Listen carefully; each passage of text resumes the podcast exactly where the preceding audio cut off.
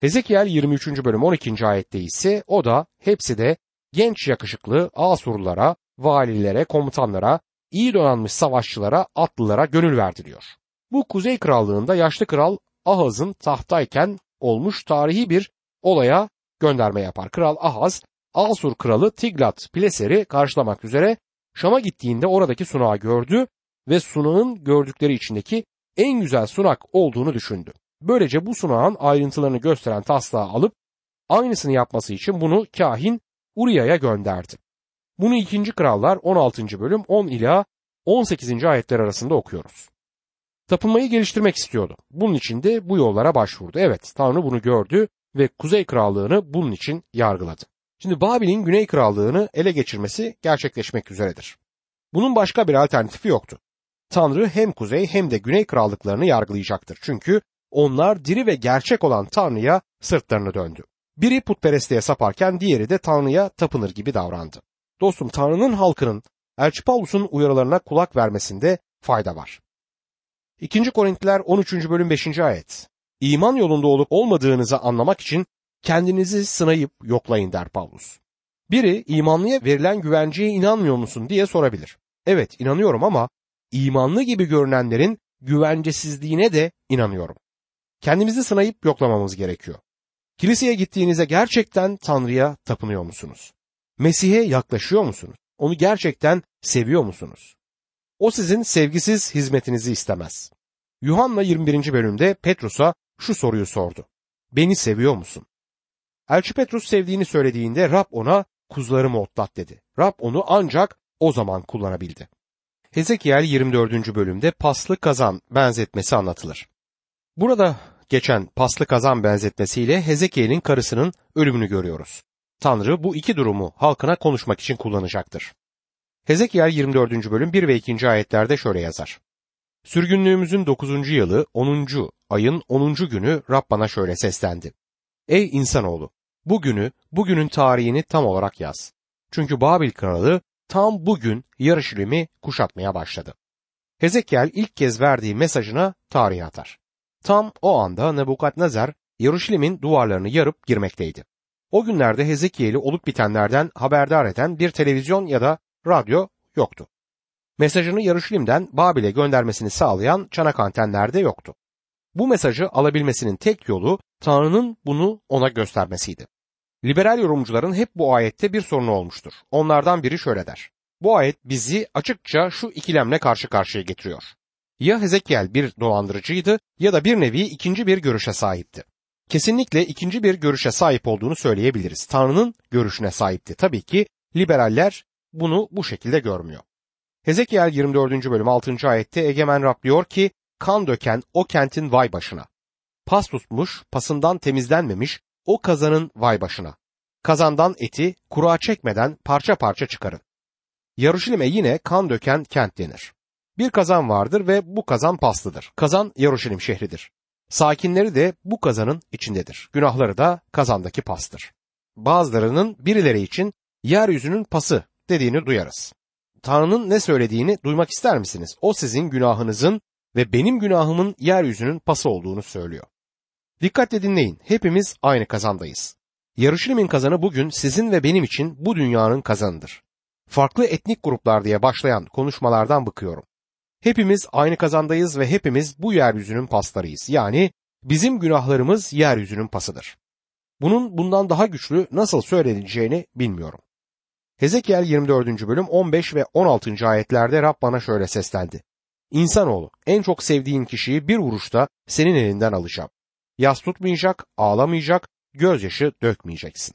Öyle görülüyor ki peygamber iyi, hoş bir İsrailli kızla evlenmişti ve birbirlerini de seviyorlardı. Ancak sürgünde hasta oldu ve öldü. Hezekiel için bunun yürek dağlayıcı bir şey olduğundan eminim ama o yine üzerine düşeni yapmak zorundadır. Hezekiel 24. bölüm 17. ayette için için inle. Ölüler için yas tutmayacaksın. Sarığın başında çarığın ayaklarında kalsın. Yüzünün alt kısmını örtme. Yas tutanların yiyeceğini yeme diyor. Tanrı ona yas tutan biri gibi davranma der. Ve halk da bunu anlamadı. Halk Hezekiel'e gelip şimdi bu ne anlama geliyor? Sevdiğin karın öldü ve sen hiç yas tutmuyorsun. Ne biçim bir adamsın dedi. Hezekiel bunu halka bir mesaj vermek için kullanıyordu. 24. ayet Hezekiel kitabının tamamının anahtarıdır ve şöyle der. Hezekiel sizin için bir belirti olacak. O ne yaptıysa siz de aynısını yapacaksınız. Bunlar olunca benim egemen Rab olduğumu anlayacaksınız der. Tanrı o anda Yarışilim'i yıkıyordu ve daha sonra düşüşüyle ilgili olarak sürgündekilerine şu söz geldi. Hezekiel 33. bölüm 21. ayet. Sürgünlüğümüzün 12. yılı 10. ayın 5. günü Yarışilim'den kaçıp kurtulan bir yanıma geldi. Yanıma gelip kent düştü dedi. Arada kalanlar kampa geliyorlar çünkü kötü görünmüş olmalıydılar. Kentten kaçıyorlar. Sahte peygamberler hatalıydı. Kent yandı, tapınak yerle bir oldu ve şehir yıkıntıya döndü. Hezekiel yas tutmamakta haklıydı. Yas tutmamasının gerekçesini 27. ayette görüyoruz. Hezekiel 24. bölüm 27. ayet. O gün dilin çözülecek. Kaçıp kurtulanla konuşacak. Bir daha suskun olmayacaksın. O günler onlar için bir belirti olacaksın. O zaman benim Rab olduğumu anlayacaklar diyor. O zaman benim Rab olduğumu anlayacaklar. Yarışilim Tanrı'nın kenti, tapınakta onun eviydi. Onlar Tanrı'nın dünyaya karşı tanıklarıydı. İsrail halkı başarısız kalınca Tanrı şöyle dedi. Yeryüzündeki tapınağımı yıkacağım. Kentin yıkıldığını bilmenizi istiyorum. Halkınızın tümü sürgüne gidecek ama ağlamanın bir yararı yok. Şimdi bana feryat etmenin bir faydası yok. Bunu yaptım. Bundan sorumlu olan benim diyor. Rab İsa Mesih vahiy kitabında yedi kiliseden her birine dünyaya karşı olan tanıklığına dikkat et. Yoksa gelip kandilliğini yerinden kaldırırım dedi. Yedi kilisenin tümünün kandilliği yerinden kaldırılmıştır. Bugün bu kiliselerden hiçbir yerinde durmuyor. Bunun bize verilen bir mesaj olması gerekir. Eğer bir Mesih inanlısıysanız ve Tanrı'ya göre bir duruşunuz, bir yaşayışınız yoksa o sizin kandilliğinizi yerinden kaldıracaktır. Hiç ışık olmayacaktır. Bu güçlü bir mesaj. Sık sık duyduğumuz sulandırılmış bir mesaj değildir. Bu Hezekiel'dir ve Tanrı için konuşur. Defalarca Rab bana şöyle seslendi dedi. Eğer onun mesajıyla tartışmak istiyorsanız bunu Rab'be götürün ama onun haklı bizim de haksız olduğumuzu anımsayın. Hezekiel 25. bölüme geldiğimizde 25 ila 32. bölümlerin İsrail'in etrafındaki uluslarla ilgili peygamberlikleri içerdiğini görürüz. Bu ulusların hepsi günümüzdeki durumlarına bakılınca yeryüzünden silinmiş ve onlarla ilgili peygamberliklerde harfi harfine yerine gelmiştir. Hezekiel bu noktaya kadar Yarışilim ve İsrail ülkesiyle ilgili peygamberlikleri vermiştir. Çünkü İsrail çocuklarının nihai çıkışı daha olmamıştır. Son ana kadar halk Tanrı Yaruşilim'i yıkmayacak ve İsrail diyarı yerinde olacaktır diyen sahte peygamberlerin verdiği zayıf umuda tutundu. Zaten bu Tanrı'nın dünya ile iletişimde kullandığı bir yöntemdir. Yarışilim düşünce halk şaşıp kaldı. Allak bullak oldu. Babil'deki gazetenin manşetini görür gibiyiz. Yarışilim yıkıldı. İlk satırlarda şöyle olabilir. Bugün Nebukadnezar ordularıyla duvarı yakarak Yaruşilim kentine girdi. Hezekiel peygamberliklerinde haklı çıkmıştı ve bundan sonra Yaruşilim'in düşmesiyle ilgili olarak herhangi bir peygamberlikte bulunmayacaktır. Çünkü o tarih yazmaz, peygamberlik yapar. Bundan dolayı da şimdi etraftaki uluslara bakar. Bu ulusların sonu ne olacaktı? Bu bölümde bizim için müthiş bir mesaj bulunur. İşte orada Tanrı'nın kenti virane halindedir. O kentin üzerinde Yeremya adında birinin durduğunu görüyorum. Yanaklarından yaşlar akıyor. Kalbi kırık bir adam. Yeryüzüne 500 yıl sonra gelecek olanı yansıtan odur. O da Yarışilim'deki Zeytin Dağı'na oturup kent için ağlayacaktır. Çünkü halkının diri ve gerçek olan Tanrı'ya sırtını döndüğü için düşüşün tekrarlanacağını bilir. Bir başka peygamberi daha görüyorum. O ağlamaz ve ben size bunun neden olduğunu anlatacağım. Bu olayların olduğu zaman onun sevgili karısı öldü ve kutsal yazılar onun karısını sevdiğini açıkça ifade eder. Bu peygamber Hezekiel'dir ve ona yaz tutmaması söylendi. Bakıldığında oldukça sert bir görüntü ortaya koyar. Tanrı ona böyle olmasını söyledi. Yeremye ile Hezekiel Tanrı'nın bu konuda iki tarafını gösterir. Bugün görmemiz gereken bir noktadır bu. Tanrı yumuşak yüreklidir. Yeremye gibi Rab İsa Mesih de merhametli ve şefkatlidir. Hiç kimsenin mahvolmasına gönlü razı olmaz. Bundan dolayı da haçta hepimiz için öldü. Ama onu reddeden kentlere karşı yaptığı konuşmayı şimdi dinleyin. Luka 10. bölüm 13, 14 ve 15. ayetler. Vay haline ey Horazin! Vay haline ey Betsayda! Sizlerde yapılan mucizeler Sur ve Sayda'da yapılmış olsaydı çoktan çul kuşanıp kül içinde oturarak tövbe etmiş olurlardı. Ama yargı günü sizin haliniz Sur ve Sayda'nın halinden beter olacaktır. Ya sen ey Kefernahum göğe mi çıkarılacaksın? Hayır. Ölüler diyarına indirileceksin. Bu yumuşak kalpli İsa'dan gelen güçlü bir mesajdır.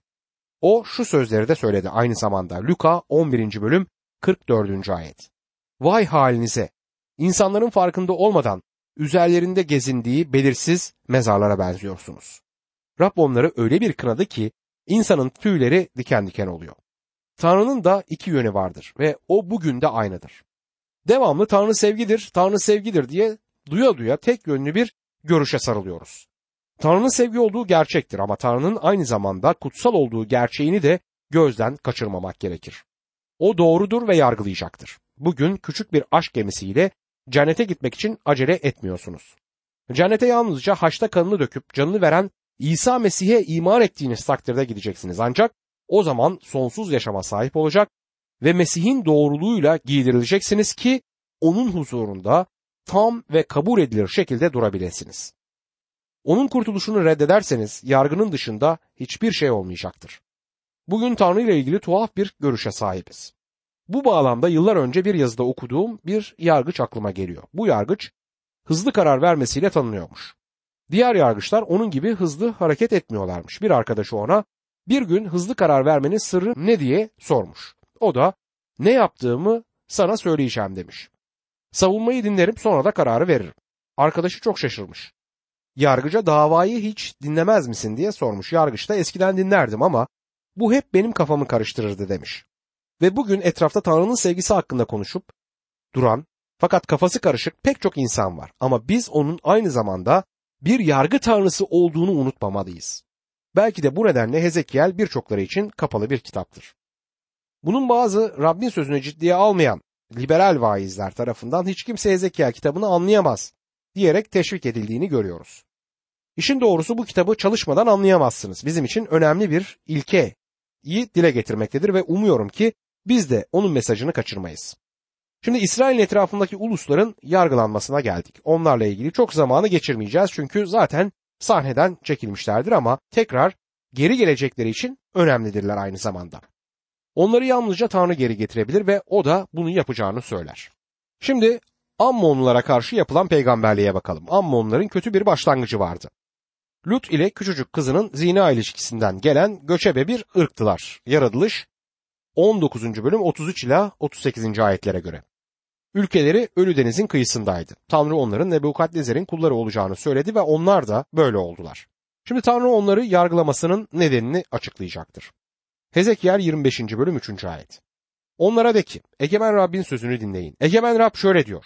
Madem tapınağım kirletildiği, İsrail ülkesi viraneye çevrildiği, Yahuda halkı sürgüne gittiği zaman ha ha diyerek alay ettiniz.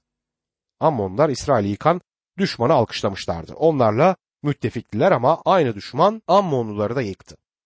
Yeremya 49. bölüm 6. ayette ama sonra Ammonluları eski görencine kavuşturacağım diyor Rab. Hezekiel 25. bölüm 7. ayette ben de size karşı elimi uzatacak, çapulmalı olarak sizi uluslara teslim edeceğim. Sizi halklar arasından süpürüp atacak, ülkeler arasından söküp çıkaracak, yok edeceğim. O zaman benim Rab olduğumu anlayacaksınız diyor. Moab'a karşı yapılan peygamberlikte ise Moablılar Ammonlulardan daha da uygardı ama onlar da akraba arasındaki yanlış bir ilişkiden oluşmuşlardı. Lut ile büyük kızı arasındaki ilişkidir bu ve yaratılış 19. bölüm 33 ila 38. ayetler arasında anlatılır. Moab, İsrail'in doğusu ile Ölü Deniz'in kuzey kısmındaydı. Burası Rut ile Mao'ların geldiği diyardır. Rut Kral Davut'un soyundandı ve bu da onun Rab İsa Mesih'in soyundan olduğunu gösterir. Adı Matta'da Mesih'in soy ağacı sıralanırken Matta 1. bölüm 5. ayette geçer. Tanrı'nın Moab'ı yargılama gerekçesine şimdi dikkat edin. Hezekiel 25. bölüm 8 ve 9. ayetler. Egemen Rab şöyle diyor. Madem Moab ve Seyir halkı bakın Yahuda halkının öteki uluslardan farkı yok dedi. Ben de Moab'ın sınırını ülkenin süsü olan sınır kentlerini Beyt Yeşimot, Baal, Meon ve Kiryatayim'i savunmasız bırakacağım der. Edom'a karşı yapılan peygamberliğe geldiğimizde Edom'un Esav soyundan gelen bir ulus olduğunu hatırlamalıyız ki bunu başlangıçta yaratılış 25. bölümde görüyoruz. Ovadya'nın küçük kitabı Edom'a ve Petra kentine karşı olan yargının ayrıntılarını bizlere ulaştırır. Tanrı Edom'u neden yargılamıştır bakalım. Hezekiel 25. bölüm 12 ve 13. ayetler. Egemen Rab şöyle diyor. Madem Edom Yahuda halkından öc alarak büyük suç işledi, Egemen Rab şöyle diyor. Ben de Edom'a karşı elimi uzatacak, insanları da hayvanları da yok edecek, ülkeyi viraneye çevireceğim. Teman'dan Dedan'a kadar Edomlular kılıçla vurulup yok olacaklar.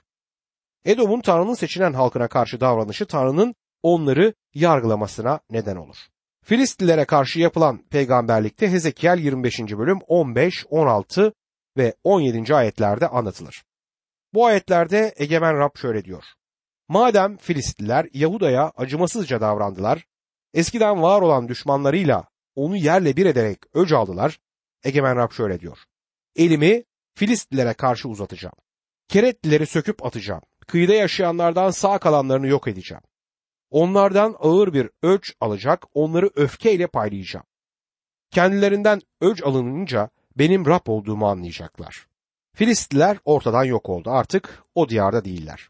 Onlara karşı yapılan peygamberlik harfiyen yerine geldi ve dolayısıyla inanmayan eleştirmen Hezekiel'in peygamberliğini daha sonraki bir tarihe taşımak ister. Öyle ki bu bir tarih olarak kalsın. Dostum Tanrı'nın kendisine ve halkına karşı günah işlemiş ulusları yargıladığı gerçeğine dikkat etmemizde son derece fayda var.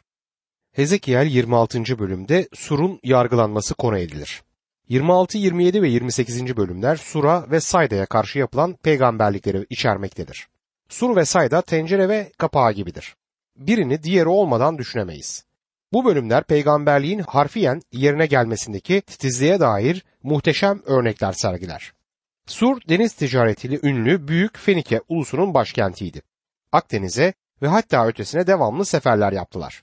Bugün onların Cebel Tarık Boğazı'nın iki tarafındaki kayalıkların ve Cebel Tarık Dağı ve kalesinin etrafında dolaştıklarını ve teneke almak için Büyük Britanya'ya kadar gittiklerini biliyoruz.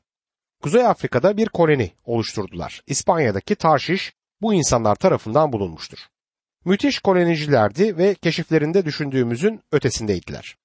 Sur büyük ve kibirli bir kentti. Sur kralı Hiram Davut'un iyi bir arkadaşı olup ona gerekli inşaat malzemelerini vermişti ama Hiram Süleyman ile Davut'la anlaştığı kadar anlaşamadı. Öyle ki Hiram büyük bir kraldı ancak Baal tapınma merkezi de Sur ve Sayda'daydı. Eski bir kahin olarak kralın kızı Isabel, İsrail kralı Ahav ile evlendi ve Baal'a tapınmayı Kuzey Krallığına getirdi.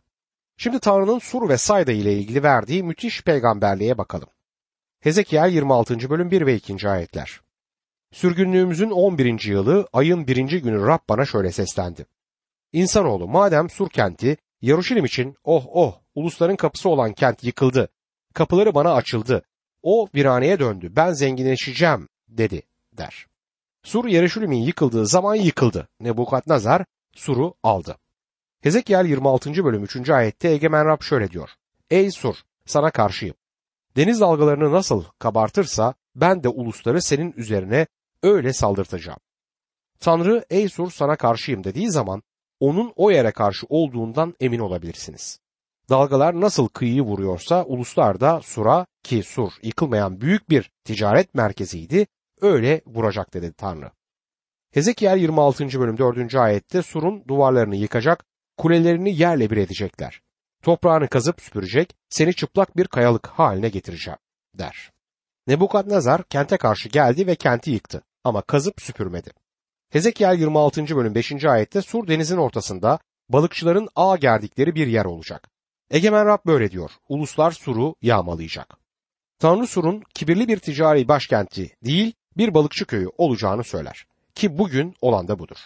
Hezekiel 26. bölüm 6. ayette Sur'a bağlı kıyı kentlerinde yaşayanları kılıçtan geçirecek, o zaman Surlular benim Rab olduğumu anlayacaklar der. Sur'a bağlı kıyı kentlerinde yaşayan kızlar benim düşünceme göre Sur'un kurduğu kolonilerdi.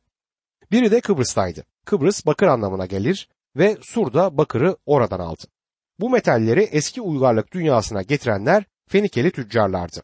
Hezekiel 26. bölüm 7 ila 10. ayetler arasında Egemen Rab şöyle diyor. Krallar kralı Babil kralı Nebukadnezar'ı atlarla savaş arabalarıyla, atlılarla, büyük bir orduyla kuzeyden Sur'a getiriyorum. Sur'a bağlı kıyı kentlerinde yaşayanları kılıçtan geçirecek, size karşı kuşatma duvarları, toprak rampalar yapacak. Kalkanını size karşı kaldıracak. Duvarlarınızda gedik açmak için kütükler yerleştirecek. Silahlarıyla kulelerinizi yıkacak. Sayısız atının çıkardığı toz sizi örtecek. Duvarlarında gedik açılmış bir kente girer gibi kent kapılarınızdan girdiğinde atlıların, tekerleklerin, savaş arabalarının gürültüsünden duvarlarınız sarsılacak diyor. Nebukadnezar surun duvarlarında tam Yeruşalim'e yapmış olduğu gibi gedikler açtı ve bu peygamberlikte olduğu gibi yerine geldi. Hezekiel 26. bölüm 11. ayette atlılarının tırnakları bütün sokaklarınızı çiğneyecek. Halkınız kılıçtan geçirilecek, güçlü sütunlarınız devrilecek diyor. 7 ila 11. ayetleri Nebukadnezar'ın kenti ele geçireceğini açıkça öngörmesine ve o zamirinin bu bölümde devamlı kullanılmasına dikkat etmek ilginç. Ama şimdi bir sonraki ayette başlayan zamir onlara dönecektir. Tanrı halkların geleceğini söylemişti ve bu da işte burada görülür. Hezekiel 26. bölüm 12, 13 ve 14. ayetlerde servetinizi alacak, mallarınızı yağmalayacaklar. Duvarlarınızı yıkacak, güzel evlerinizi yerle bir edecekler. Taşlarınızı, kerestenizi, toprağınızı denize atacaklar. Okuduğunuz gürültülü şarkılara son vereceğim. Lirlerinizin sesi bir daha duyulmayacak. Sizi çıplak bir kayalık haline getireceğim. Balıkçıların ağ gerdikleri bir yer olacaksınız. Bir daha kurulmayacaksınız çünkü ben Rab söylüyorum. Egemen Rab böyle diyor der. Bu peygamberliğin yerine gelmesi asırlarca sürdü. Çünkü surun kalıntıları orada 300 yıl kaldı ve son derecede etkileyiciydi. Nebukadnezar kenti yıkmış olmasına karşın bu ikinci peygamberlik gerçekleşmemişti. Taşları, keresteleri ve toprağı denize kim atacaktı? Daniel'in peygamberliğinde keçi olarak simgeleştirilen Büyük İskender batıdan çıkar ve gelir. Gördüğünüz gibi Surlular Babil sürgününün ardından kentlerini bir ada üzerine inşa etmeye ve ana yurdu da unutmaya karar verirler. Bir deniz gücü olduklarından kendilerini adada daha iyi koruyabilirlerdi. İşte İskender oraya geldi. Kentin kanıtlarını gördü ama adadaki yeni kent onun ulaşabileceği bir yer değildi. Bol zamanı ve askeri vardı. Böylece kente giren bir geçit yapmaya karar verdi. Denizi dolduracak malzemeyi nereden buldu dersiniz? Eski surun inşaat malzemelerini, taşlarını, surlarını ve hatta kentin tozunu bile kullandı ve üzerinden ordusunun geçip yeni sur kentine varacağı bir geçit yaptı, kenti yok etti ve o günden bugüne dek de yeniden bu kent inşa edilmedi.